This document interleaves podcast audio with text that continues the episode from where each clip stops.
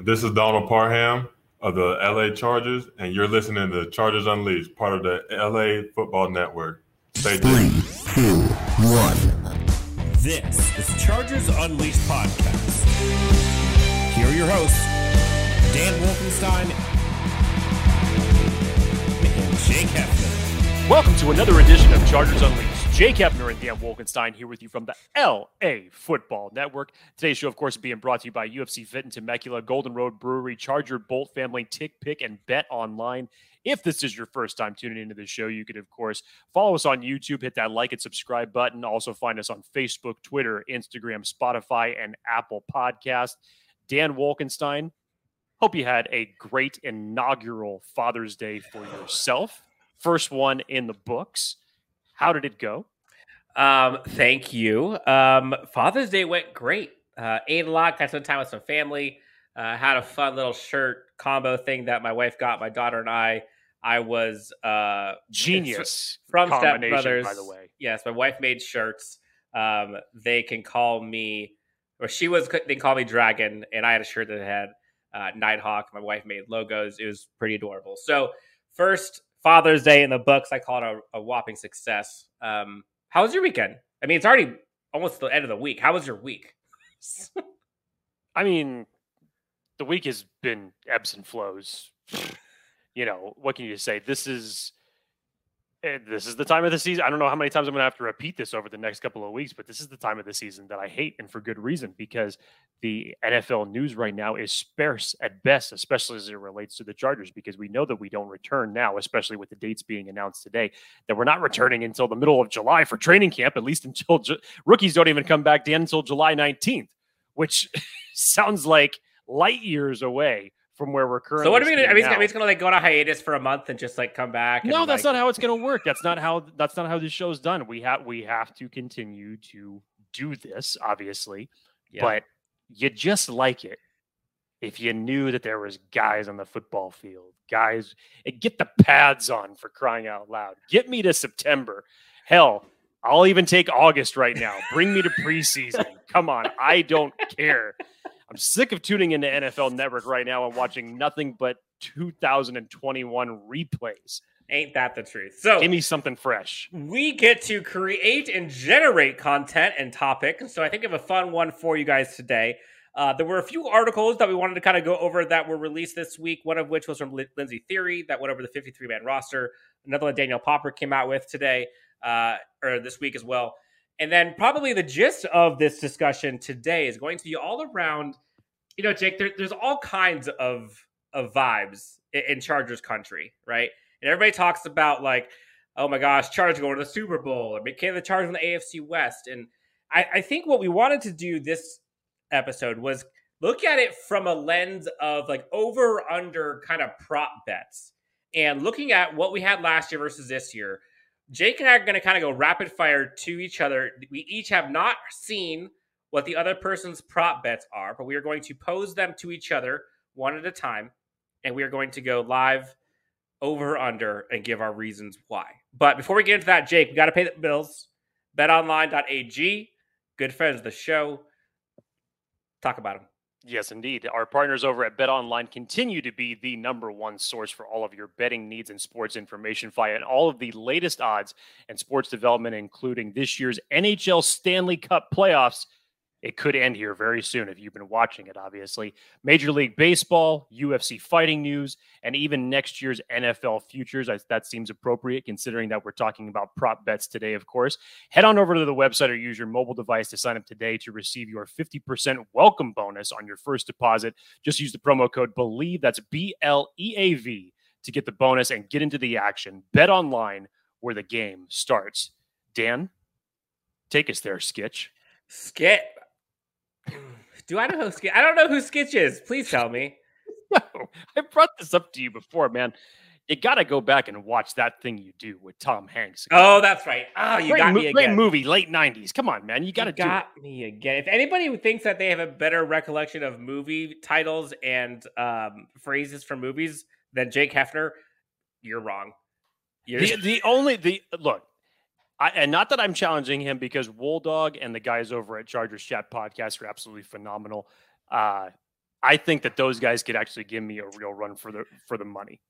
I Kevin's. Kevin's in the movie business for crying out loud. I'm sure he could. Him and I have definitely the horror vibes going on. This sounds us. like a good like episode. It's just going to be strictly movie. I would love that. Let's just make an entire episode about football and somehow tie movies into it. okay, let's do it. So first up, Jake, let's talk about some of the articles that came out. Uh, there was one from Daniel Popper that talked about Trey Pipkins and kind of his uh, maturation and development this last year or so uh, compared to what he's been like in years past. But let's go first with the Lindsey Thiry one. Uh, you mentioned that he had that she had an article released recently of predicting the Chargers' 53 man roster. Uh, what were some of the key takeaways you saw from that? Anything that you question or you wonder if it will come to fruition? Uh, yeah. I mean, again, we're again. Uh, let's let's say that phrase again that we said last week. Uh, we are in June, so these are very early predictions. Of course, none of this is, uh, you know, indicative of what is going to happen. Um, We're far so away from final. just take this with a grain of salt.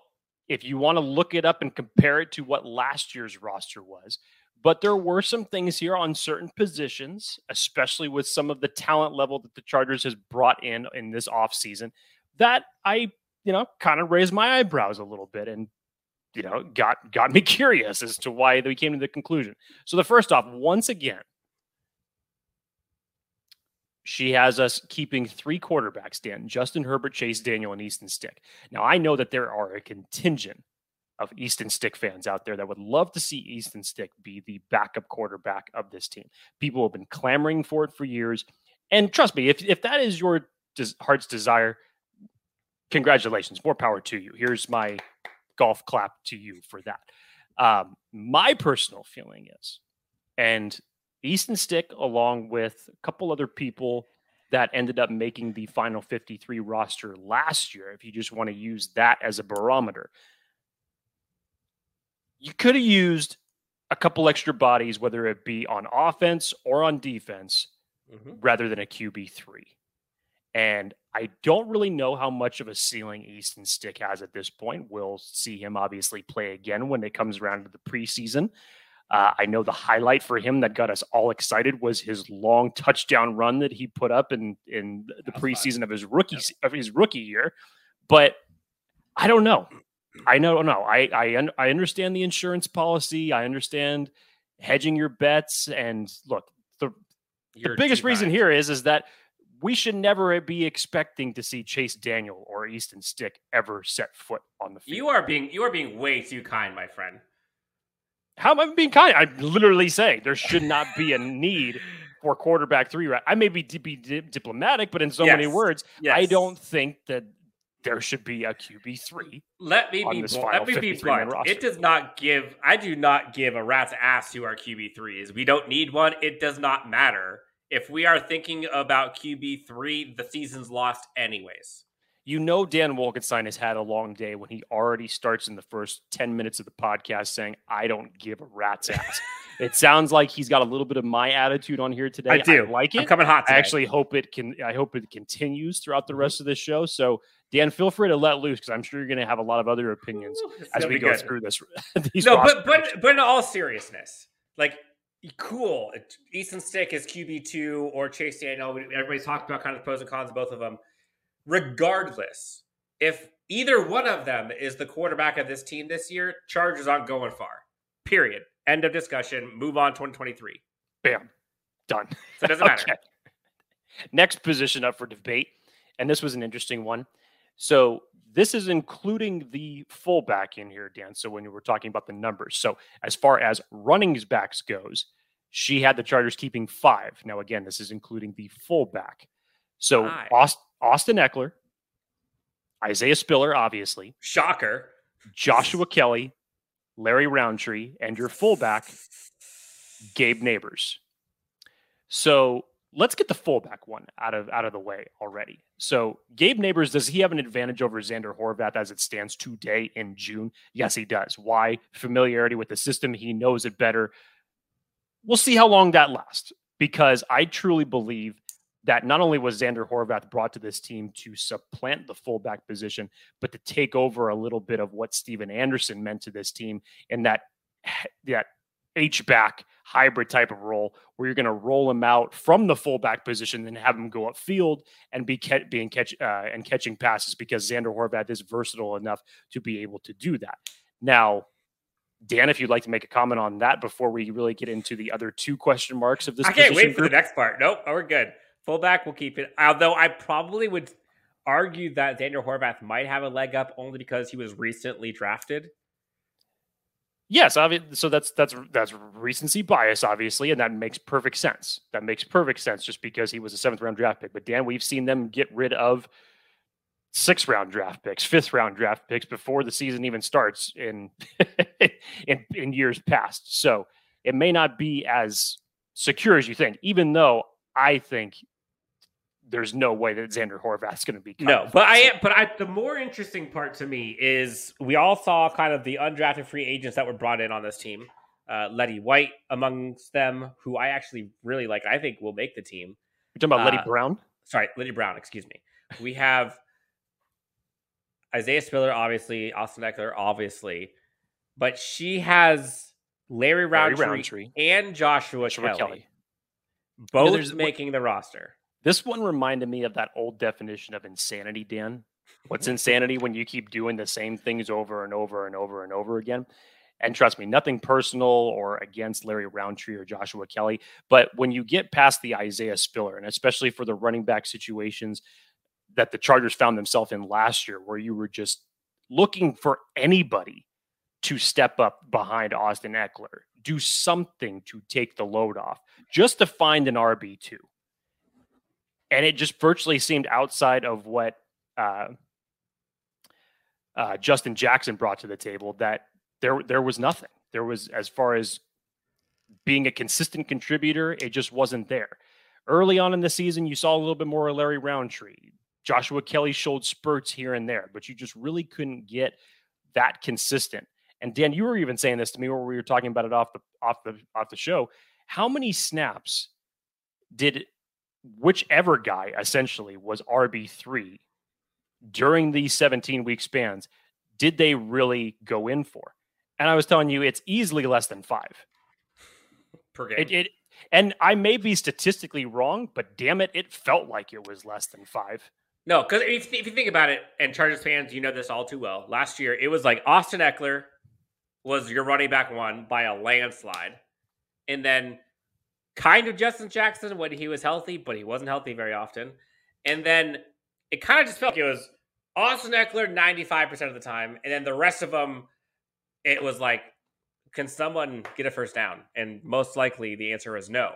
So Austin Ekeler has come out multiple times and said, I need somebody to help me. And in short, no one helped him last year and, and enough to where it really impacted the team. That's what we needed this year. So, Jake, I'm sure I cut you off. No, no, no. It's fine. Do you It's- see? Do you think both Rountree and Kelley make this team? No. look, the There's no way, talking- right? if we're just talking strictly about numbers here, the Chargers should not keep more than three running backs on the final 53. If you want to take one of these guys, you want to sign him to the practice squad, that's totally fine. But you kept four running backs on the roster last year. Much like the QB3 situation, I feel that if you did that once again, keeping four running backs and a fullback on this final 53, I think that would be a not the best use of resources. So to me, behind Isaiah Spiller, it's basically a toss up at this point. Dan, you mentioned Leddie Brown. Have him fight it out with Joshua Kelley, Larry Rountree, and through these th- three preseason games and through training camp, who's going to be the best guy that's going to be there? I don't see one of these guys being that polished of an asset that if you were to allow them to hit the market and you were fearful of them not being able to sign on the practice squad that that's why you kept them on the 53 roster i don't see that as the case here. So have them battle it out. And if you want to keep someone in reserve then bring them to your practice squad. But by no means just from the needs that you have on this team at other spots should you be keeping four running backs and a fullback Yeah, and I, and I would say this: a, a, lot of what the Chargers did this offseason at the running back position specifically was like, let's look at some guys who can who can fit a specific scheme, right? Who who can who can be a particular archetype that this team needs. And you look back at their college film, and I challenge, you know, people might say, you know, Joshua Kelley may have a chance. People might say Larry Rountree has a chance. I challenge everyone out there: go back and watch the college football highlights from Leddie Brown Kevin Marks, Joshua Kelley, and Larry Rountree. And you tell me who are the more athletic possible stars, possible contributors, I should say, to this team. I do not see how someone could say that Rountree and Kelley are the two that have the most potential, the most to offer on this team. I, I just can't see it. Yep. I just can't see it. So yeah. if they do, if they do have four I sure as hell hope it's not those four. just gonna, I'm just gonna be honest. I'm just being honest. Just just to get out of the rhythm of you doing the exact same thing that you did last year, essentially. Yeah, I mean, because you know what you had last year, and and like they could be they could be improved, sure, but do those like is that what the team really needs now that you exactly. have Isaiah Spiller? That's the right question. That's the right question because Isaiah Silp Spiller closes that gap significantly of your question mark surrounding who's going to at least step up to be an R- RB2. That should be fixed as it stands right now. Let the the battle for RB3 begin. so yep. wide receivers, Dan. And this is this is pertinent because I tweeted about this over the weekend and we happened to be talking about this last week. So in her article, Lindsey Thiry has the Chargers keeping five wide receivers. No just, surprises here. Just five. Just five. No surprises here. Chargers kept five last year. Keenan Allen, Mike Williams, Josh Palmer, Jalen Guyton, DeAndre Carter. No surprises. Now, we started bringing up other possibilities. And as we had heard last week in Daniel Popper's article, one Joe Reed that we have not heard of or heard from, excuse me, in a very long time, essentially in one full season, had a pretty nice little mandatory mini camp for those two days as far as what he was doing. He was back healthy. He was making contested grabs. As Popper said, and as Dan and I talked about, he definitely has a long road ahead of him to get to the 53. And I tweeted out that if, if, that's a big if, if his play was to continue through training camp consistently through the three preseason games, I would be okay given his skill set, given how it's different from a majority of the rest of the wide receivers on this roster, how you can utilize him. And this is a bigger reason of why I'm making this case because of the value that he possibly brings from a gadget receiver to a different type of person that you can roll out special plays to. He does have some special teams capabilities behind it as well.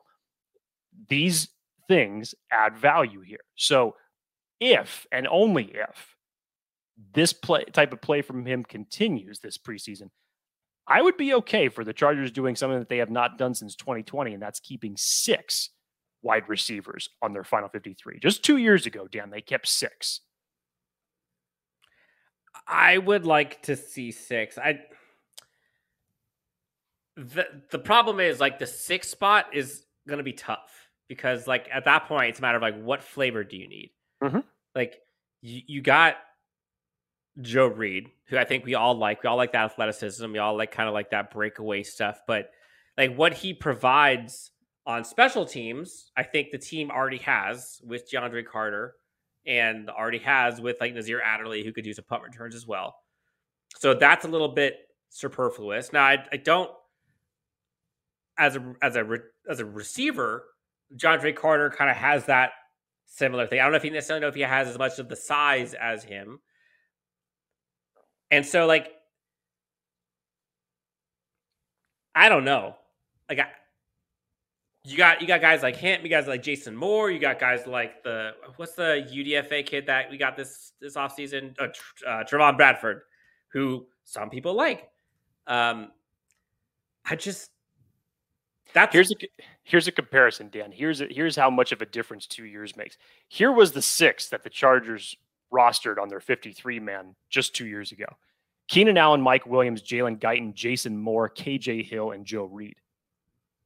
That was the six receivers that made your final 53 man roster just a two short years ago. That's crazy. So if you were to tell me, again, if the conditions apply to Joe Reed moving forward through training camp and preseason, it would you take that Joe Reed over an RB four or a QB three? Yes. As would I. As would I. All right. Moving on, Dan. Tight end group. This should surprise absolutely nobody. Three tight ends remain on this roster. Gerald Everett, Donald Parham, Trey McKitty. Now, the reason that the Chargers kept four last year, with it being Stephen Anderson, because Stephen Anderson brought a lot more to this group than simply just being a tight end. Um, you saw how he essentially unseated Gabe Nabers at the fullback spot. They used him a lot more from the halfback position, made their offense a lot more multiple with him. So now with the Chargers only keeping three, Dan, I'm okay with this. I, Dan, I know we talked about it last week. Uh, and Daniel Popper was not, uh, noting it, sorry, in his practice reports. But Stone Smartt, the undrafted free agent tight end, has already been turning heads and making plays during camp. But in this particular circumstance, I think he's a fine practice squad candidate. I don't see the Chargers this year exceeding three tight ends, just given who they already have rostered. I think that's versatile enough from a blocking standpoint, from a receiving standpoint, from a versatility standpoint. I'm okay with just three tight ends here on this for this list. Yep, same. Okay. Offensive lineman here, Dan. Rashawn Slater, Matt Feiler, Corey Linsley, Zion Johnson, Storm Norton, Trey Pipkins, Brenden Jaimes, Jamaree Salyer, and Will Clapp. That's nine. Normally, nine to 10 is like the sweet spot that you normally have with offensive linemen here. Um, I don't, you know, just looking at this here, I don't actually have a problem with this lineup at all. I think the depth has severely has greatly improved in in one year. If we're just talking about who's behind your starting five, or as it stands right now, four, because we have we still don't have any idea of how the right tackle position is going to pan out. But essentially having a rotation of either Storm Norton, Trey Pipkins, Brenden Jaimes, Jamaree Salyer, and Will Clapp as your depth pieces, that's not bad. I would take it. I'll take it. I think this is chalk at this point. Mm-hmm. I, I'm curious, what, who does they have for the linebackers side? You wanted the linebacker spot. Um, again, as we talked about, this is one of the weakest positions as far as depth goes on this team, and and this should really surprise nobody. But linebackers are Kenneth Murray, Drew Tranquill, Troy Reeder, and Amen Ogbongbemiga. Interesting. Four. Okay. So the kid from Akron not LeBron. The other kid from Akron is not there. Right. Interesting. Yeah. Okay. Which is, and, and like you said, it, it's very interesting considering are you going to be that gutsy and that risky given the surgery that Kenneth Murray's coming off of? As tremendous of a player as Drew Tranquill is, and in my opinion, plays a lot this defense collectively plays a lot better when he's on the field, but you know that he's been dinged up here and there. Not to say that he necessarily can't be reliable, but behind that, you have a linebacker that Brandon Staley has brought in that he's had familiarity with during his time with the Rams in 2020 on a one year deal. And really a not an undrafted, I mean, an undrafted free agent from just a couple years ago, but that really hasn't had. I mean, I know that I've from everything that we've heard, Dan, we know that the coaches love Amen. They're extremely high yep. on Amen. So then, I just don't know if you can just simply say to go into next season with only four linebackers. Okay, then then real quick, go to the go to like the edge rusher because I'm wondering what they're because I mean I don't know if she has like outside linebacker and mid, middle linebacker connected. So what I just what I just listed off to you that was the inside linebackers group. Okay. So the outside linebacker slash edge group that consists of Khalil Mack, Joey Bosa, Kyle Van Noy, Chris Rumph, and uh, Amike. Okay. Interesting. Okay, so that's the one. So that's probably where Jamal Davis would end up being. Oh yes, you, you I now I now I follow you. Yes, that's Ty correct. Shelby's also possibility mm. to be there. Interesting. Okay. Got it. I mean, I, I would. I think what she's pointing to is probably chalk, but I think that last spot is going to be up for grabs. You think it'd be a toss up? I could see that. I could definitely see that happening too. I think the isn't it Jamal Davis? Isn't that who you're thinking of from Akron? Yes. Um, I'm talking about a kid that's jacked. I watched some of I watched some of his tape in the offseason as far as when the Chargers signed him. It's just kind of like, you know, not nothing guaranteed, but you're just like, okay, all right. Mhm. We'll see what happens with that. So it could be the camp battle essentially could just be for edge five. That's what we're talking about there, Dan. Edge five. Yep. And then uh, let's, let's go to. I think safeties was the last one that had anything worth mentioning. Correct. Yeah, I'll mention cornerback just on the surface level because it may surprise you a little bit and some other ones. J.C. Jackson, Asante Samuel Jr., Bryce Callahan, Michael Davis, Tevaughn Campbell, and and Ja'Sir Mm, Taylor.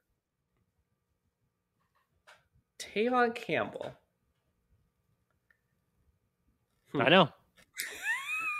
Oh, Thoughts? Just have to leave it at that. You, you don't have to say anything else. I I I get it. I get it. Let's just say this: your your depth immediately is already better than what you had a year ago, as it Mhm. relates to this cornerback group. Um, other guys that are not here in this list, obviously, um, it sounds like Deontay Leonard would be going to the practice squad if he's not here on this 53 man roster. Kemon Hall is not going to be there. Um, but again, we're in June. We we shall see what happens. So So Ben, so, gu- so guys like Ben DeLuca aren't on this team. Keeman Ben Hall DeLuca. But Ben Hall DeLuca wouldn't be probably is being listed more as a I would think he's being listed more as a safety, even though I know he's got that versatility. I still think that they would probably consider him more as a safety. And speaking of safeties, speaking of safety, Dan, this one will really prick your ears up, especially after we were talking about this uh, in context a lot during the mega crossover. Here's your safety group: Derwin James, Nasir Adderley, J.T. Woods, and Alohi Gilman. No. Now, I know. No. Before I could even utter my first No. words, D- which Dan's absolutely right. And if if we're paying attention here to all of the, you know, what's what's the word? The uh, the tea leaves that have been dropped out there. Just go back one week ago and listen to Brandon Staley gush about one Mark Webb and the expectations that they had for him even going into last season before he got hurt. The standpoint of the versatility that Mark Webb brings to this defense, on top of what he brings from a special teams value, is what's going to hinder Alohi Gilman making this roster. And as Dan said, and even Haglund was talking about with their own conversation on the mega crossover, was you've now really buffed up the athleticism of your defensive back group. And if we're just looking at it from an athletic standpoint, Alohi Gilman is toward the bottom of that list. I think he's at the bottom, and that's not a slight to him. I think he's just at the bottom. Like, uh, let's just call a spade a spade. Man, other than uh, o- other than that, Dan, uh, the defensive line, um, who's the who's the last interior line? Interior defensive line. Sebastian Joseph Day, Austin Johnson, Jerry Tillery, Morgan Fox, Brendan Fehoko, and Tito. So they went six. They went six, Okay. which leaves out Christian Covington, which leaves out one of my favorites in Forrest Merrill. Mm-hmm. But keeping Brendan Fehoko is a great decision. The question marks are still there as to whether or not Jerry Tillery will even make it out of preseason. I know some people don't believe that he will. Um, time will tell on that. So That'll be a tough pill to swallow. Not gonna lie. you're just saying from the scope of Yeah, structure, team roster, getting rid of a first round draft pick that would suck. right. I, I get that, but also just- maybe, but like there it is. That's what I was looking for. Thank you. yes. okay, so Jake, moving on. Uh, Daniel Popper Yes. came out. I know a lot of people talk about kind of like the one glaring question mark on this team is the right tackle position. And everyone kind of is clamoring for, should they everyone, but many people are clamoring for Matt Feiler to switch over to right tackle. Um, but the coach has been pretty headstrong around Storm Norton and Trey Pipkins. And we're starting to hear rumblings that Trey Pipkins is improving, and which again we've heard every year. Uh, but you're kind of starting to see it and hear it from folks that are outside of the coaching staff.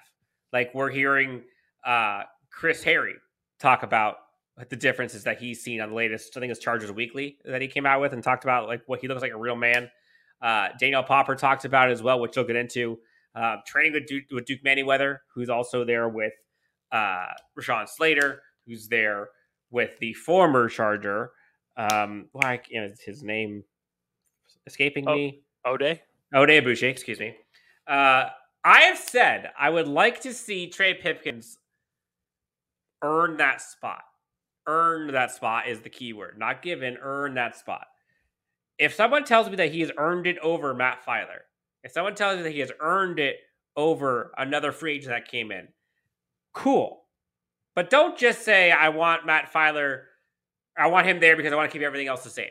Like as much as I think that's what they would do, I would love it to be Trey Pipkins busted his ass all offseason and he looks like a completely different player and he deserves to be a right tackle and he's going to show you guys all what he means. Is that what Daniel Popper says? Yes. Um, Oh. What I really, I mean, what I Let's really, go. Okay, thanks you. Thank you, Daniel Popper. what I really like about what Popper highlighted here, outside of the training with Duke Manyweather, which I'll get to in a second, was I know that when you just look at the differences between Storm Norton and Trey Pipkins as far as their performance at right tackle, you know, we go back and we pigeonhole certain things as far as certain games. Mostly everybody right now, recency bias, when you think of Storm Norton, you think of the last game against the Oakland Raiders that he played horribly. More notably, you, or maybe not more notably, but you go back to the early part of the season, week two against the Dallas Cowboys, Micah Parsons essentially made his name known to the NFL against Storm Norton in that game. Um, so Storm Norton had a very rocky 2021. And I know that when we talk, when everybody talks about, you know, saying Pipkin should be the guy this year, you know, look what he did in Kansas City, stepping in at left tackle when Rashawn Slater got COVID, or stepping in for uh, for Storm Norton against Denver, and played two of the best games that he's ever played. Against the game in Denver, he didn't allow one single pressure, as Daniel Popper noted, notes. But the, I think the one thing that some of us forget, and this may just be because as a team that the Chargers got railroaded in this game. When you go back and you look at the game that the Chargers had against Baltimore, and this is what Popper highlights here. I believe it was in week six of last year. Remember this game, Dan, where the Chargers just got absolutely trounced It hurt. by Baltimore?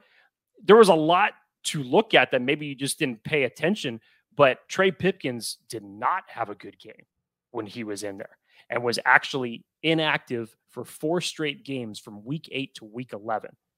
And then, so to see him come back the way he did against Kansas City was a testament to it in itself. To then build upon that, um, again, again uh, in the game that he came in against Denver, but he goes into that as far as his perception of of the struggle since he's been drafted, working to get better, and then of course last year just getting benched, getting inactive.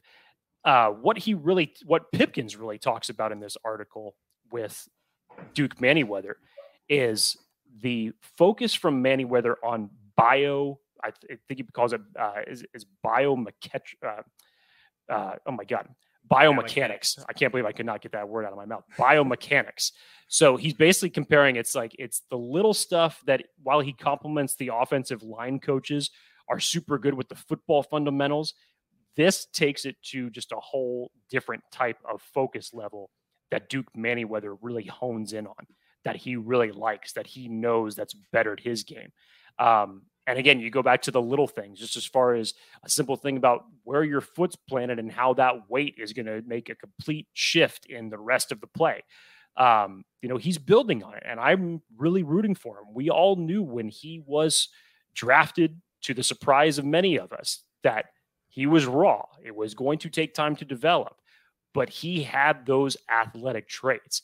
And if it gets to a point now, and especially in a big year for him, where it's the last year of his contract with the Chargers that's coming up, and you could put this together, I, I'm pulling for him. I really am. I, am I? Do I still say that there's question marks? Yes. I'm not. I'm not saying that it's going to be a a foolproof, you know, defensive plan that that's your wall in front of Justin Herbert and that's going to stay rock solid. I can't say that, but I am pulling for Trey Pipkins, giving everything that he's done to work on himself and what's on the table for him. I would say this. Like we've said it from the beginning. If we could just get like maybe average or above average for the right tackle position this year. I think we're in great shape.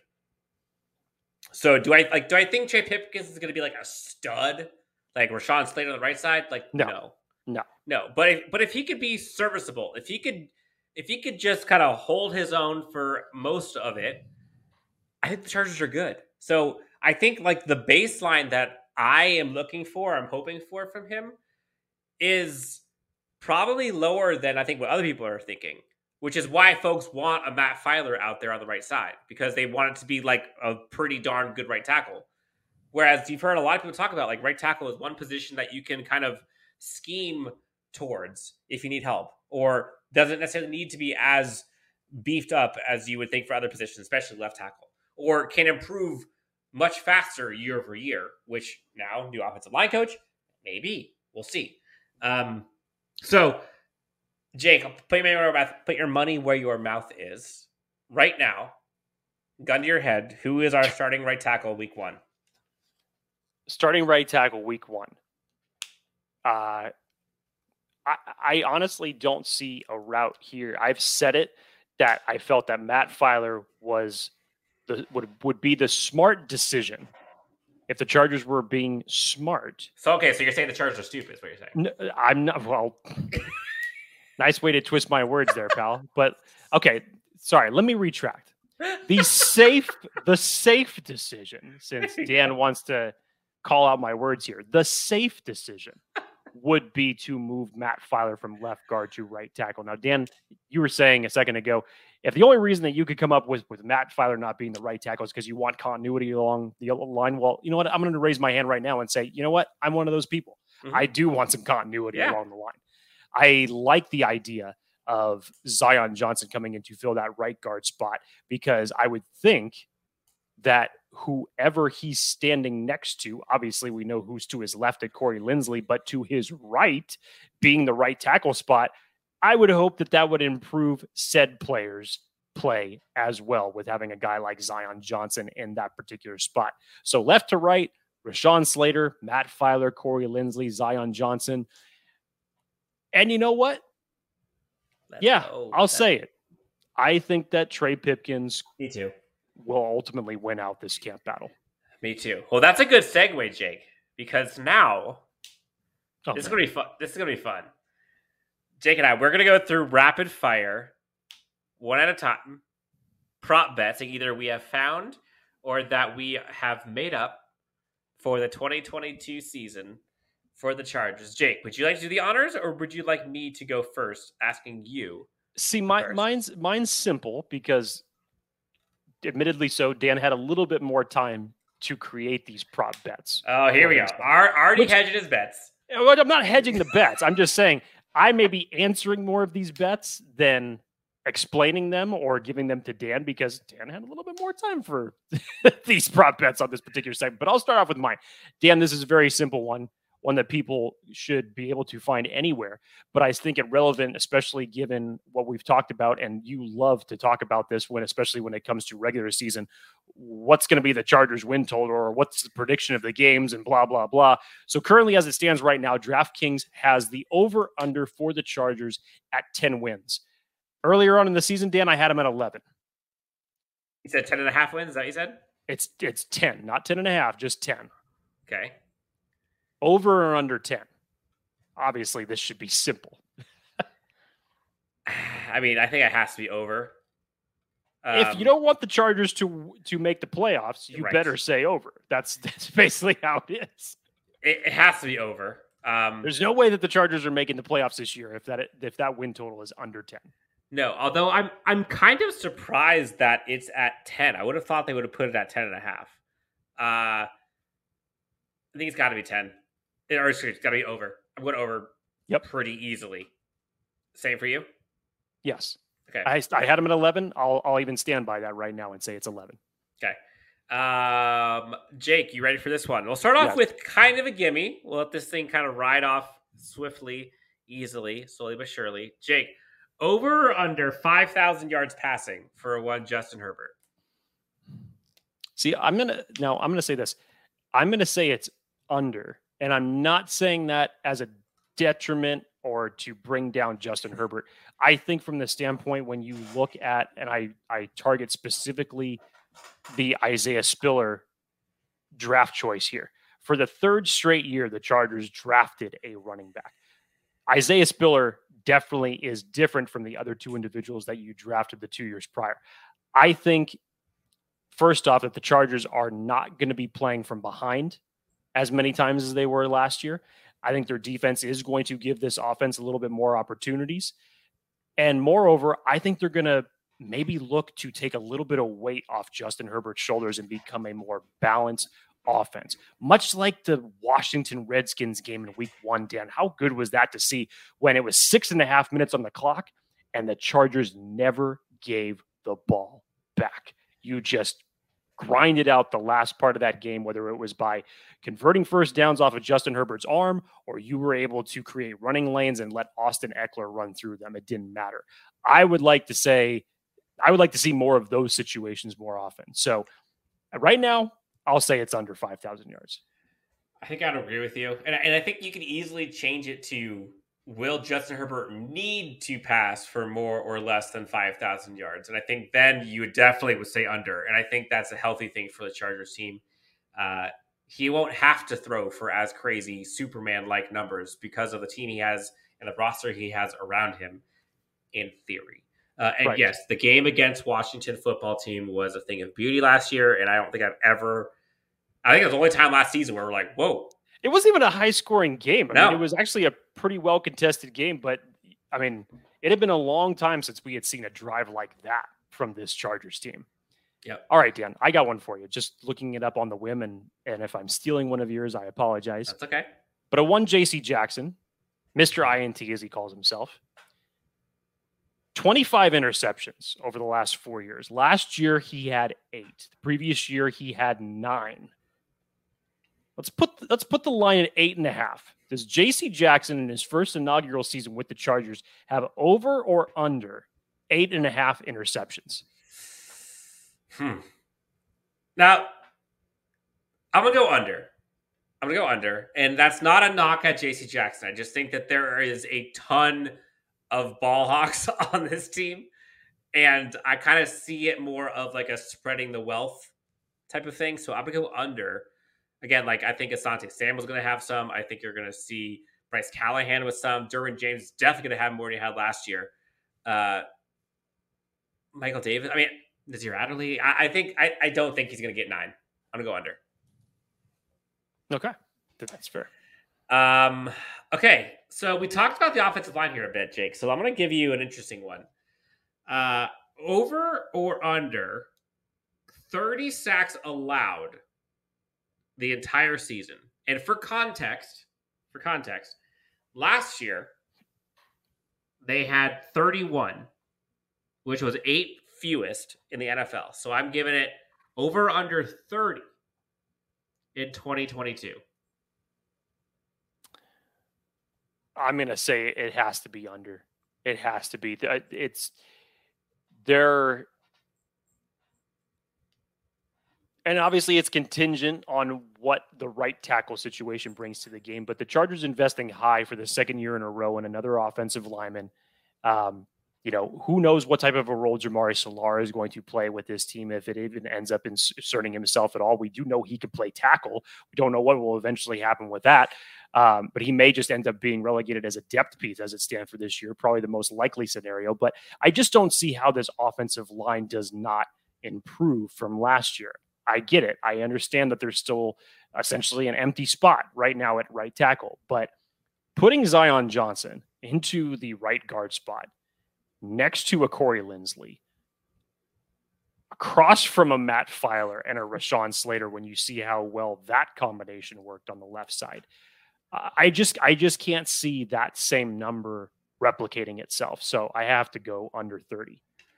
So I'm going to go under 30 as well. Uh, so that would be improving upon the eighth best last year in sacks. And, I, and I'm I'm think I'm doing it for a different reason than you, but same result. Um, Obviously, Zion Johnson beats up the interior. Obviously, Jamaree Salyer helps. You got right tackle. That's still kind of a question mark, but like I think it's going to be. I think whoever it is going to be improved from what we saw from Storm and Trey last year. Um, but on the flip side, I think this is going to be kind of a sheer math equation where I think they're going to throw less and run more, and so there will be less opportunities for sacks. So, given the addition of Isaiah Spiller, given the addition of Zion Johnson, and given the kind of addition of the defense allowing them to have more time to kind of rush, like run out the clock, I think it's going to be under. And so if we could get to top five in the NFL, like imagine that, Jake. How sweet would that be? That would be nice. That would be nice. All right, Dan. I've I've actually got one here for you. I'm actually I think I'm able to figure things out to talk about in a relatively rapid manner. Okay. That could become interesting questions. One guy that we should be talking a lot more about, and I'm sure we will as the season gets closer, is the Chargers' newest tight end, Gerald Everett. And when you look at the season that Gerald Everett had last year, oof. oof. What I mean, again, we're taking in context is that he was playing in one of the worst offensive outputs in Seattle last year, even with a Russell Wilson at the quarterback spot. So for 2021, Dan, Gerald Everett, this, this was his stats 478 yards, 10 yards per reception, four receiving touchdowns. Okay. I would have to think that that number definitely picks up coming to this offense. So I'm not going to say simply does it go over his 2021 stats. Let's put the bar at let's be generous. Let's go. Let's go 800 yards and seven touchdowns. Over or under that for Gerald Everett? Ooh. Oh boy. I'm going to go under on both. Not that it's a bad thing, but I'm going to go under on both. I think you're going to see the 800 number is pretty good, but I'm going to, I think you're going to see kind of low sevens is my guess. And I think we're going to see. I don't see him as much of a red zone threat as like a Jared Cook was, or as a you know Gates was, or Hunter Henry was. Um, I see him as more of like between the twenties, where he's going to have his most uh, production. So I'm gonna go under, but that's not a bad thing. Like, there's only so many they can. Only so much that Justin Herbert can do to spread it around. I mean, you got Keenan Allen, who's Keenan Allen. Mike Williams and Mike Williams. Josh Palmer is supposed to be much improved. You got Jalen Guyton for a lot of the deep passes. Austin Ekeler takes up a bunch of snaps but as a receiving back. Like I just don't know how much is going to be there, along with the fact that you still have a Donald Parham. So I just don't know if the opportunities are going to be there for him to have as much volume as we'd like. Makes that's sense. not a bad thing for the team, but that's I'm going under. Okay. Uh right, let's go with Ooh, you're gonna like this. Okay. 47 and a half is gonna be the number. And we're gonna go at 47 and a half total sacks as a defense. Now, before you give me your over under, last season we saw 10 and a half from Bosa, five from Nwosu, four and a half from Tillery, and then like three or less from literally everyone else for a total of just 35 total sacks last year, which was 21st in the NFL. So, in context, over 47 and a half, if you were to take the over now and base it on last year's numbers, over 47 and a half would have been a top five defense with regards to sacks last year. So, with the addition of guys like Mack and Van Noy, and which you might talk about, over or under 47 and a half sacks as a defense? 47 and a half is the line. And last year's sack total was what? 35. 35. So 12 and a half difference. I would think that given the not only additions, but essentially upgrades that you brought in to have Khalil Mack across from Joey Bosa, having Kyle Van Noy essentially as your edge three, Chris Rumph his second year, you can. I know that Morgan Fox is going to look be looked at more as a, you know, inside defensive line, but you could still be versatile enough to use him on the edge. So don't forget about that as well. Um, so yeah, I, I let's see, 12 and a half difference here. Hmm. Mm-hmm. Don't forget about Derwin James being close to Yeah. last scrimmage. And we're just talking total defense here. we're not Total talking about specifically a Yep. position group. Then yeah, I, I will say I'll I'll say that's going over because if you're able to unleash Derwin James the way you unleashed him, no pun intended, in 2018, with the additions that you've made just on the defensive lines alone, yeah, you can make up that 12 and a half. Okay, fair. All right, last one I got for you. Okay. Defensively, over or under 115 yards per game allowed on the ground rushing. Well, what did the Chargers give up last year? Was about it felt like it was about a, 139 yards per game, which was 30th in the NFL. Man. Was last year. Behind only the Steelers and the Texans. The Steelers was actually kind of a surprise. Uh, the rush defense last year, Jake, gave up the most first downs by a rushing play in the entire NFL. Did you know that? Eight and a half first downs allowed per game by rushing. And then, oh, by the way, tied for fourth worst yards per attempt rushing at over 4.6 yards per attempt. Any more pathetic accolades that you'd like to I could keep going. on top of that I can keep going. Like, okay, but honestly, we've discussed a lot of the issues we saw last year with the interior defensive line. We've talked about like the lack of depth, lack of competition last year, lack of toughness, lack of size, etc., etc., etc. 115 yards per game allowed on the rushing on the rushing side would be like top 15 ish if you were to do that last year. So, do you see this team going from like the worst in the NFL or worst, whatever, 30th at 139 all the way up to the top half at 115 or less? I mean, the easy answer here is you can't see it getting any worse. You just can't, especially with Right. I'm not saying that, I'm not saying over Right. under 139. I'm, I'm giving no, them I- a 25 I got that. I'm just saying there's only one direction it can go, and that's up. So you might as well just start thinking, you know, around that 115 mark would be really, really nice per game. Um, you know, I'm I'm gonna say over, but it's not going to be by much. I'm I'm I, it's not going to be by much. I still just don't think that you can drastically improve that much in a single year, and it may just take some time for the new guys to gel. Not again, Mm. I'm not I'm not saying that they're going to be, you know, like it's going to be like the Titanic, like last year, that you're going to be letting all these guys loose. I think that they will be serviceably better than they were, considerably better than they were last year. Sebastian Joseph Day, Austin Johnson. If you keep Brendan Mah- Mahoko, who was one of your best run-stopping defensive linemen from last year, yes, it should get better. There's no question.